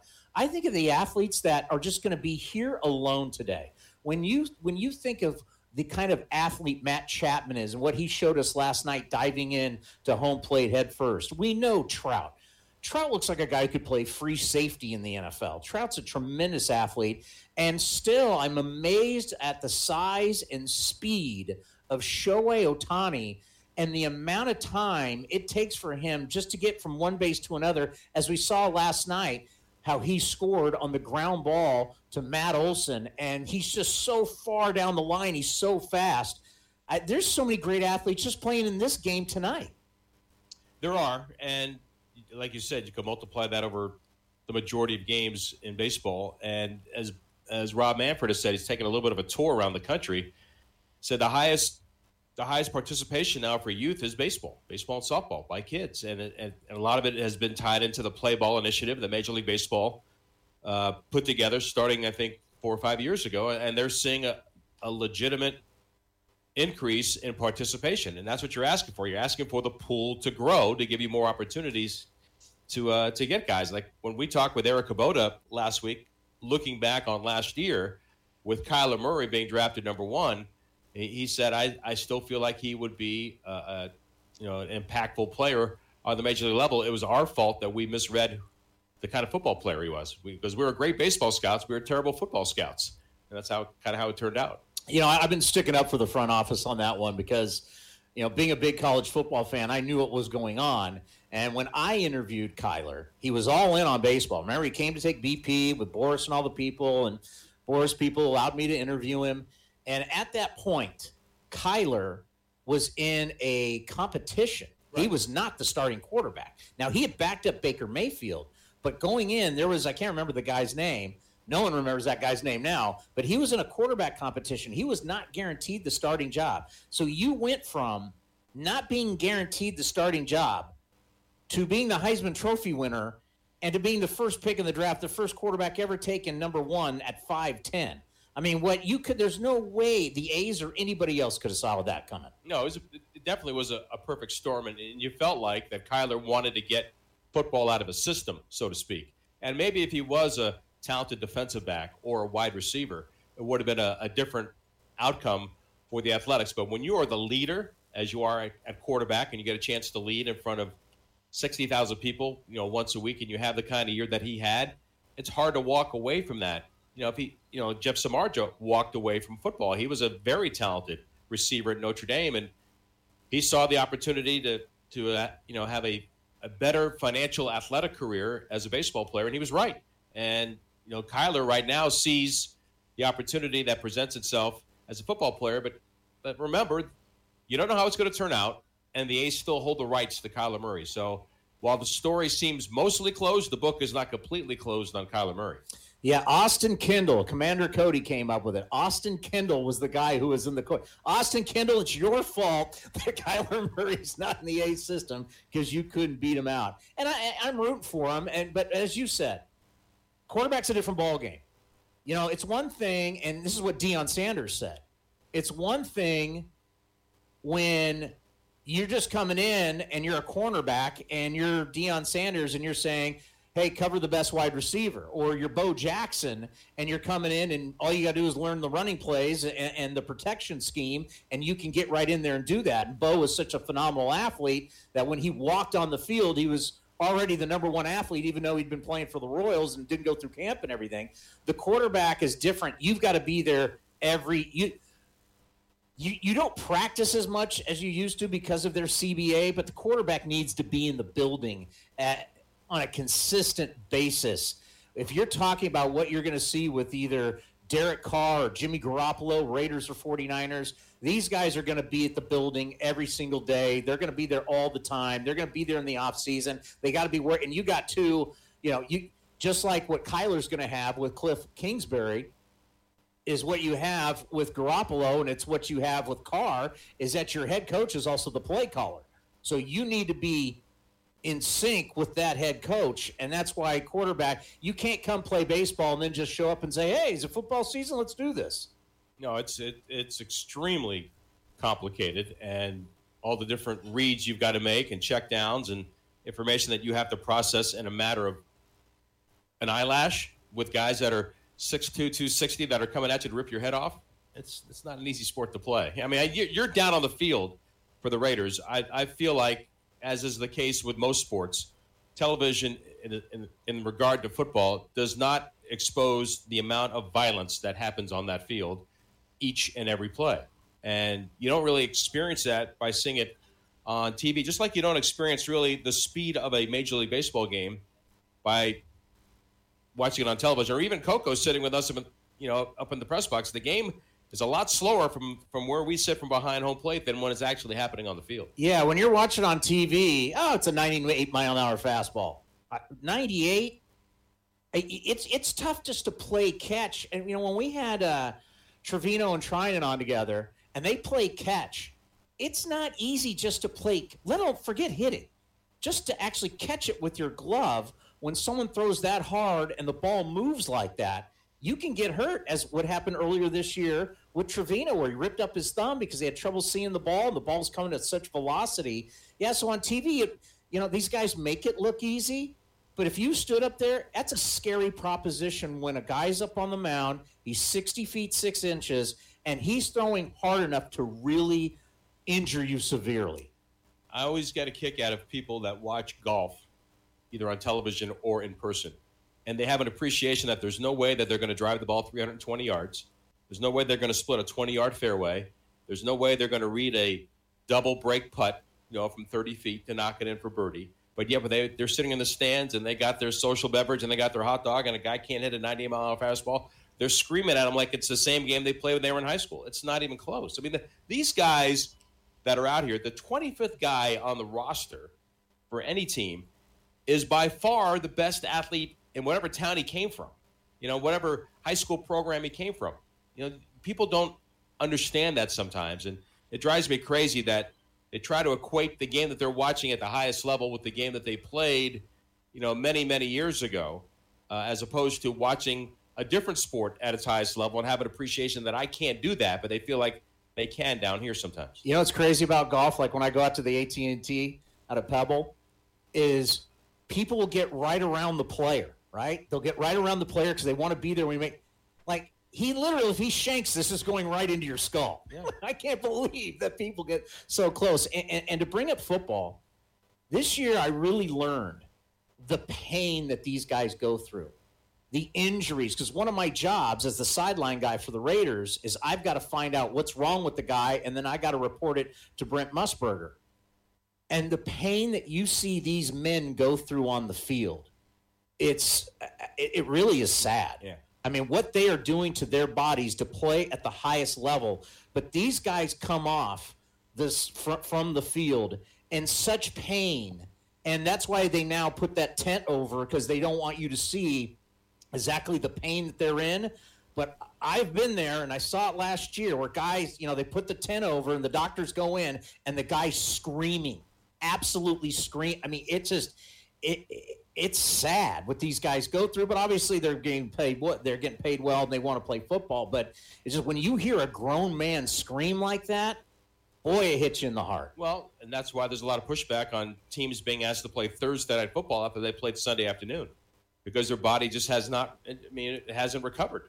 And you're seeing, it better than I do, but I'm sure there's studies out there on the number of injuries that have occurred to those teams that played on Thursday after playing Sunday. Yeah, and then they try to say, oh, but you got a lot of time off after that. I saw it this year with the 49ers and the Raiders, and how bad the game is that these guys, you can give them all the painkillers you want. You can do all that, but you just really do not have enough time.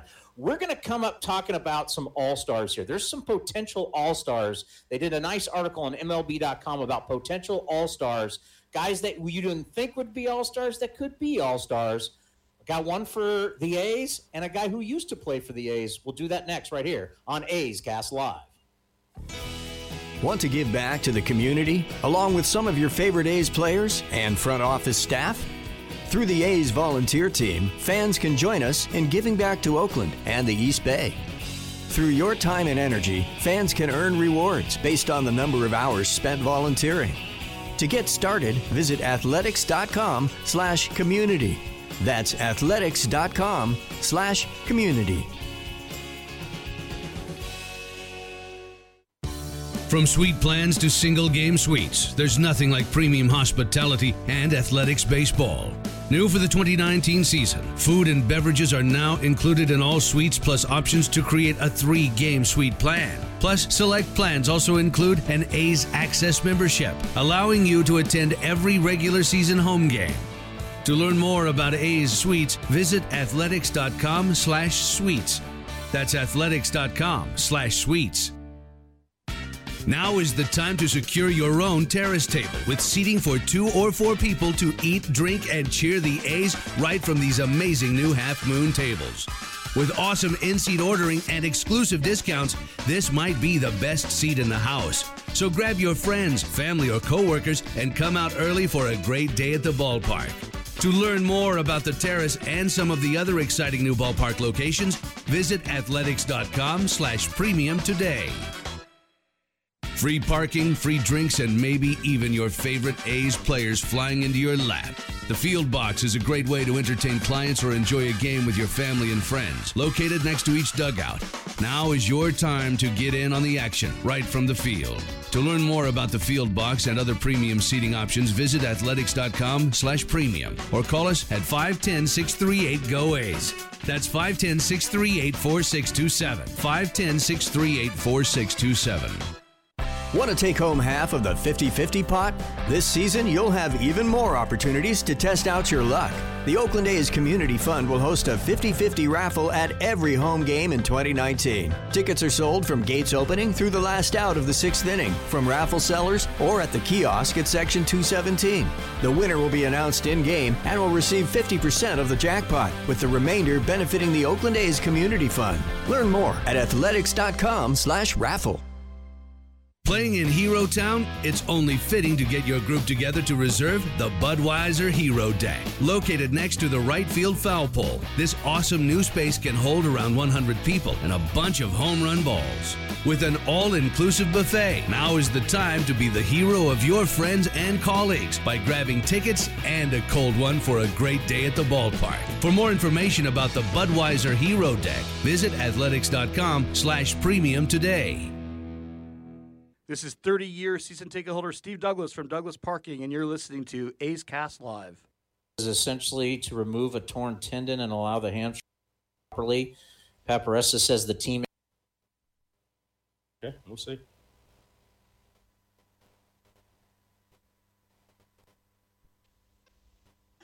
A's Cast Live with Chris Townsend from Anaheim. Vince Cotroneo joining us. You're going to be a regular on what? Tuesday's your day? Whatever day you want, Tony. Tuesday's your day. So bad news for Jarrell Cotton, and this is really sad. He's got a torn hamstring. He had surgery today to remove a torn tendon in his hamstring. Not sure whether I think the A's hope he'll pitch again sometime this year, but obviously we'll have to wait and see on that. But now here's a guy battling back from Tommy John surgery.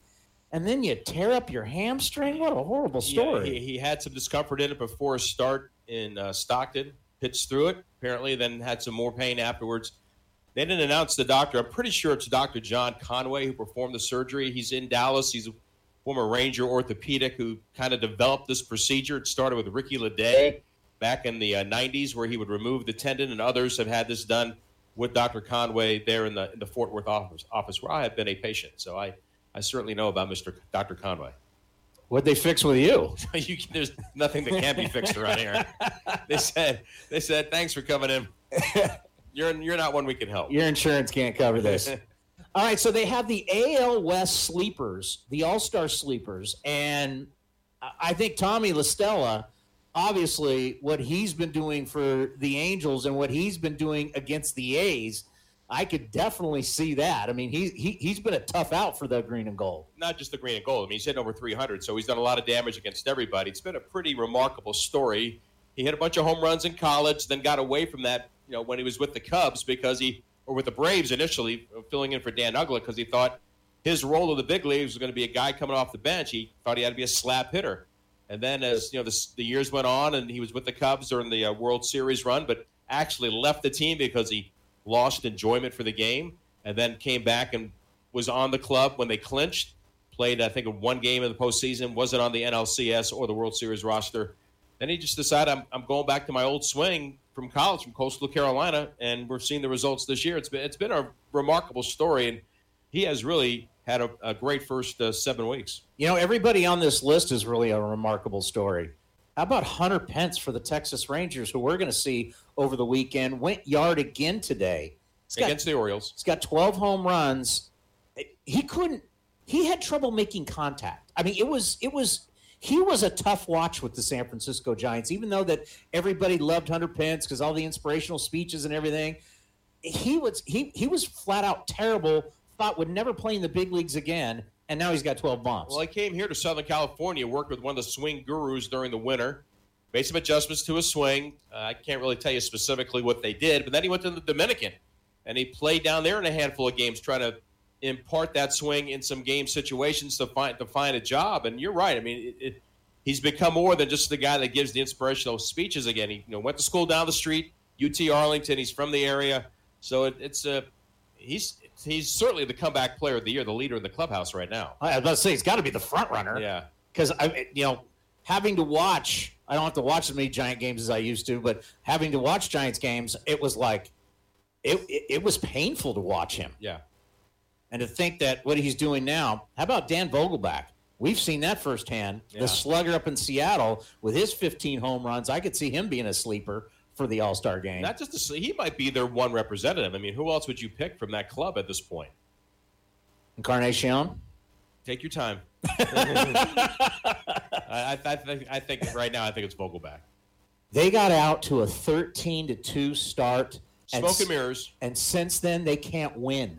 They just can't win. They're terrible. I think they understood that was maybe an unrealistic start.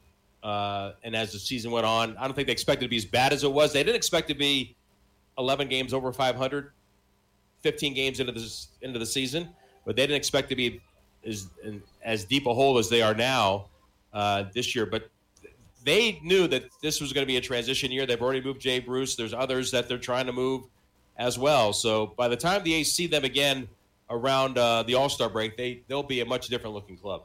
And then the guy for the Houston Astros that they have as a sleeper in this article, once again, a very good article on MLB.com, our old friend, Josh Reddick. Yeah, he's having a nice bounce back here, hitting lefties again this year, using the opposite field. He's played terrific defense. He's robbed a couple of home runs over the wall here recently. Hard thing for Josh is that, Verlander's going and Bregman is going. It's just tough to break through there. And a team like the A's, they're going to be hard-pressed to get more than one player there. And, Orioles are going to have one player there. The White Sox are probably going to have one player there. So as talented and as good a first half as Josh is having, he may, there's always going to be disappointment for guys that you say, my guys should have gotten in because they have to take somebody from every team. I think they should take somebody from every team, either expand the roster or keep it the way it is. And, I'm not in favor of, well, your team wasn't good enough. There wasn't anybody on your team that's an all-star, so you're not going to be represented. I agree with you. I've always thought, I think it's special that everybody, because there's been some years where there'll be a representative, a guy that really shouldn't be at the All-Star game, but I think every baseball fan should see their uniform in the game. Yeah, I agree. And the other thing I say, too, for the teams that have only one representative at the game, it's mandatory that they get that player in the game. There have been times recently where players have gone there, the one representative for the team, and they did not get a chance to play. And I think, that player should get the at-bat or play in the field defensively or, pitch to a batter. I think that person deserves the experience. I mean, it's an exhibition game. For God's sakes, they're all taking selfies now with each other out on the field. Yeah, it doesn't count. It doesn't count anymore. Yeah. What that was like the dumbest thing ever. Yeah. Well, you got Alex Rodriguez talking to guys live, during the game or whatever, and they're mic'd up as the ball's being hit in the air. So let's have some fun with it. It's still the best All-Star game of the Big Four sports by far. Because it's still a game. Yeah. Because you still have you have guys that don't want to get embarrassed. I've said this for years. You're still going to have the pitcher up there throwing as hard as he can. Yeah, Verlander's not going to give you a BP fastball. And then you got hitters up there swinging as hard as they can because you don't want to embarrass yourself. And that's I'll never forget. Remember, Brad Penny came out, and he was the Dodgers. I mean, he was all of a sudden, maybe the gun's a little juice for the All-Star game, but he was getting like 99, 98. I mean, you're pumped out. You're going out there as a pitcher, and you're saying, I'm going to be out here for 3 outs, and I got everybody watching in the game. I'm coming out here blowing smoke. The other thing I used to love about it that really frustrates me about today's game is that in the All-Star game, then everybody got a chance to wear the white shoes. They got to be cool because you could wear whatever you wanted because the footwear police wasn't around. And now Mike Trout's wearing white shoes, for goodness sakes. I mean, I love Mike Trout. But the white shoes belong to one team and one team only. And they're in the East Bay. I just don't think during the regular season that you should get to wear white shoes. That's not part of your uniform. It's been a part of the A's uniform since day one. Just the way I feel. Sorry. All right, I hear you. And then for the A's, this is a no-brainer. Josh Fegley. That's who they have as the sleeper all-star. We were talking at spring training whether he would even be on the roster. Yeah. Frankie Montas. I think these two guys, we didn't know. I mean, if Chris Herman doesn't get hurt, who's the backup catcher?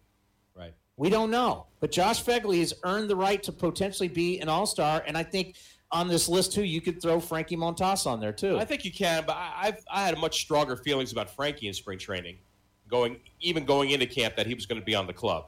Even aside from the out-of-options thing, I thought that he was going to – his arm and his stuff, I thought – and the things that he did last year, maybe not as consistent as we've seen so far this year, but there were enough moments for me that I thought he was going to have a very long rope in spring training, and he took advantage of it. Fegley's a different story. And his conversation about how this offseason went is pretty hilarious. He lives in Indiana. His in-laws are school teachers. So his father-in-law let him into the high school, facility, and his father-in-law, who, doesn't know a whole lot about baseball, is flipping him balls. Just flipping, he's working on a swing, trying to figure out a way to get his bat going. And it just wasn't working. He comes down to spring training, and it's not like he's in a good frame of mind. And spring training starts, and he's still fiddling with stuff and trying to figure out what to do. And he admits, goes, look, I got to figure out, I got to get this thing figured out, or I'm going to be at Las Vegas, and who knows what's going to happen after that. And that's when he worked with Darren Bush, got the hands closer in, and just the way that he goes directly, a direct path now to the baseball and seeing the success he's had has been a great story to watch unfold. So going into yesterday's game, hitting 361 with runners on base, I mean, it's just runners in scoring position, hitting 325. He's caught 12 base stealers, which is second most in the majors. And last night, in the ninth inning with the double for Grossman leading off the frame, he's the last out. He hits a 100-mile-an-hour P on the ground right at the shortstop. That's the final out of the top of the ninth inning. I mean, even when he's making outs, he's getting some pretty solid contact. And that is so big for Bob Melvin. To have a guy, because when a guy starts hitting better, you always say, move him up in the order, move him up. It gives you that length. He's been giving you, reading those numbers right there, the length that Fegley has given you at the bottom of the order is huge for Bob Melvin. Yep, it is. And it's not just, it's an American League thing. It's a successful American League lineup that has, more thump 1 through 9 than going 1 through 6 like you see in most National League lineups. We are going to address something that a lot of people don't like. Oh, this will be good. I can't wait to get some unwritten rules going with Vince Cotroneo. Oh, next, right here on A's Cast Live. The future is bright in Oakland and the East Bay. 15,000 local youth baseball and softball players are participating in the Future A's program, presented by Kaiser Permanente. The club's new initiative provides complimentary jerseys and hats to local youth baseball and softball leagues. Teams also receive additional benefits and support, including development clinics, tickets to A's games, and more. Visit athletics.com/future for more information. Free parking, free drinks, and maybe even your favorite A's players flying into your lap. The Field Box is a great way to entertain clients or enjoy a game with your family and friends, located next to each dugout. Now is your time to get in on the action right from the field. To learn more about the Field Box and other premium seating options, visit athletics.com/premium or call us at 510-638-GO-AS. That's 510-638-4627. 510-638-4627. It's time to grab your reserved space in the popular Connie Mack Club. The club space gives your group a private area located in Shive Park Tavern for the entire ball game. The Connie Mack Club features access to outdoor seating and includes a pre-game buffet filled with our highest-end food package. This area of the ballpark is perfect for 30 to 50 guests to kick back, relax, and enjoy the game. For more information about the Connie Mack Club and other group offers, visit athletics.com/groups. Want to give back to the community along with some of your favorite A's players and front office staff? Through the A's volunteer team, fans can join us in giving back to Oakland and the East Bay. Through your time and energy, fans can earn rewards based on the number of hours spent volunteering. To get started, visit athletics.com/community. That's athletics.com/community. Now is the time to secure your own terrace table with seating for 2 or 4 people to eat, drink, and cheer the A's right from these amazing new Half Moon tables. With awesome in-seat ordering and exclusive discounts, this might be the best seat in the house. So grab your friends, family, or coworkers and come out early for a great day at the ballpark. To learn more about the Terrace and some of the other exciting new ballpark locations, visit athletics.com/premium today. If you're a baseball fan and a parent, you've probably had to explain to your kid that a 2-2 count isn't something a ballerina wears. As a parent or even a sibling, you may have also had to explain that a makeup game doesn't involve lipstick or mascara. But as a parent and an A's fan, we do hope you know about our new A's stomping ground. This awesome space is open and waiting for you. From awesome new games for kids to interactive activities, the A's Stomping Ground is right for you and your family. So the next time the kids want to know what a sandwich pick is or who got that 2-2 pitch, you will know it's time to go to a ball game and visit the A's Stomping Ground, a free area in right field for kids and families. Visit athletics.com/stompingground to learn today. That's athletics.com/stompingground.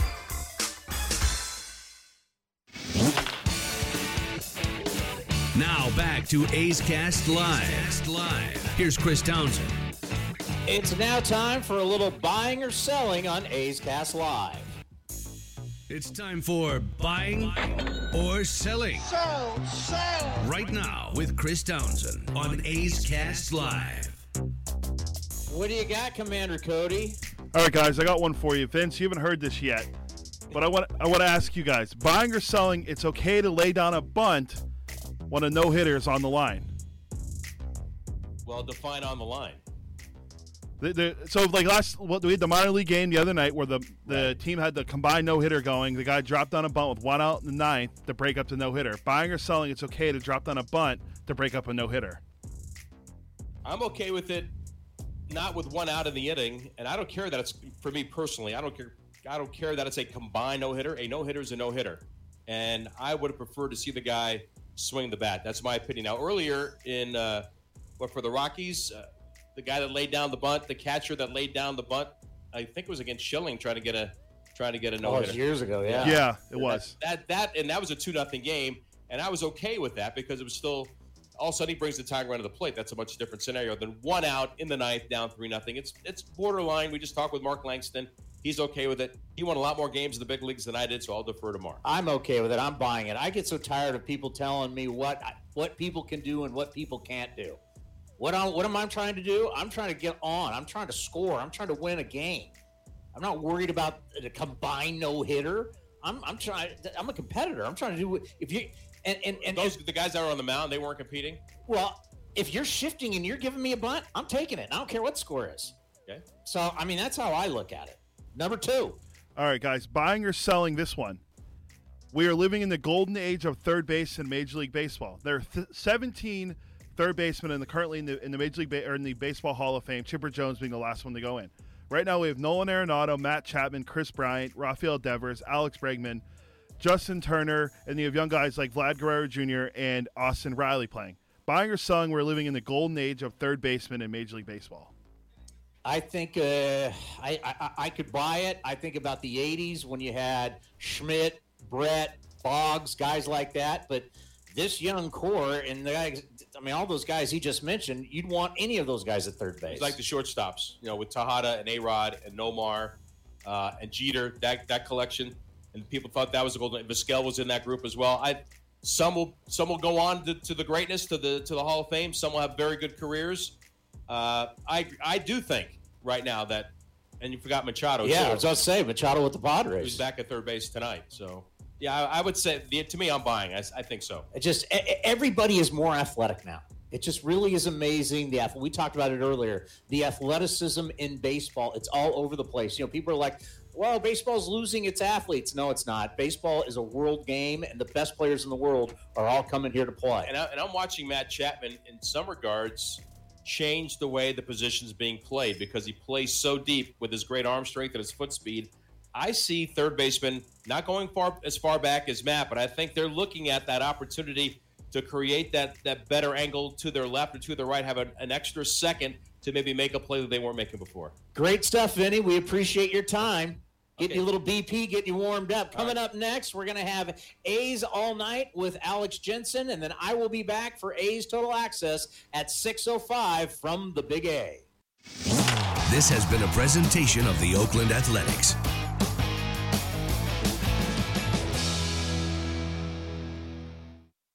It's blazing hot outside. You get in your car to turn on the AC to get cold air pumping, but it blows hot air out. This issue is commonly caused by low refrigerant due to leaks in the AC system. You want an easy, all-in-one solution that will restore the cold air in no time. AC Pro Recharge Kits. Make restoring cold air easy for even those with zero DIY experience in less than 10 minutes. Save time and money versus going to a shop by picking up an AC Pro Recharge Kit today. Be a pro with AC Pro.